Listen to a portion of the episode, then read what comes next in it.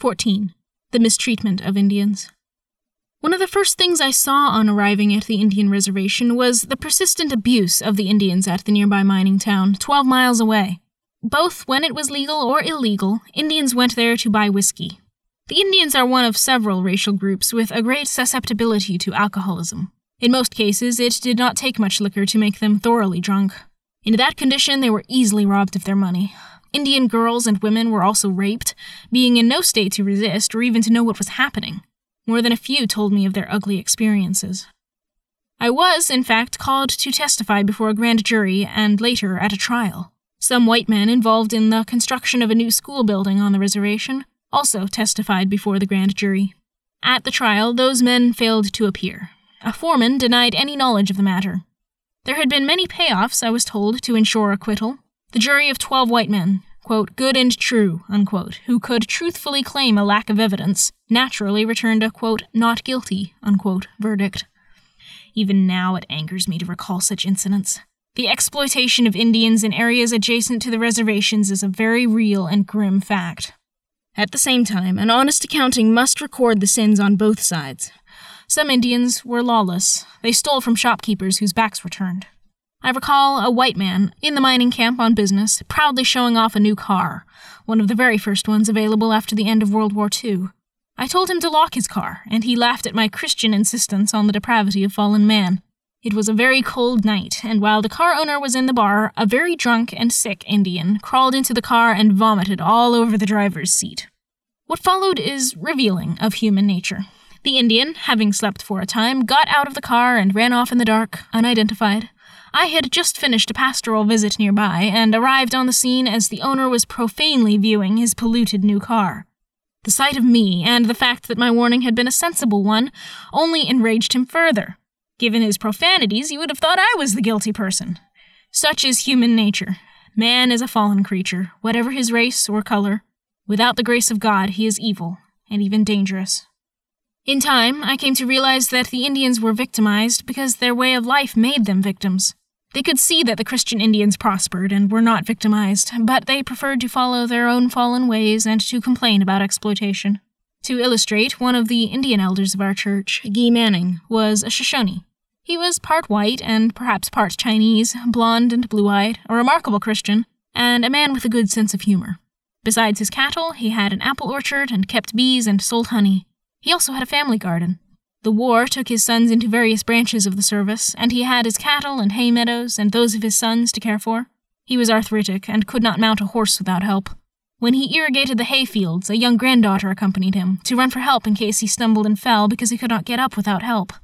One Sunday afternoon, he took the family for a picnic at Lamb's Creek Reservoir. After eating, he stretched out to nap, his hat over his eyes, while the children fished. Suddenly, he was awakened by his granddaughter screaming, Grandpa, Grandpa, there's a rattlesnake on you! He looked under the brim of his hat to see a very large rattler crawling over him. Instantly and instinctively, he jumped up and landed some feet away. As he flew through the air, the rattler turned and struck at him, its fangs clinging to Guy's coat for a moment before it fell off. Guy stood there in shock, amazed at his prodigious leap. Quote, Better than I ever did when I was young, unquote, he told me. He decided that if a scare could produce that much energy, he could muster it for his daily work. And he did. He went back to his old vigor and activities. Now, Guy Manning was one of the Indians periodically voted onto the tribal council, made council chairman, and relied on, with other Christians, to clean up the reservation. Fairly soon, drunkenness would be abated, order restored, and the Indian court made to function ably. But sinners, whites or Indians, for all of their complaining, can only stand law and order for so long. As a result, non Christians would be voted back onto the council, the situation would deteriorate until it became intolerable, and then the Christians would again be voted in, albeit briefly.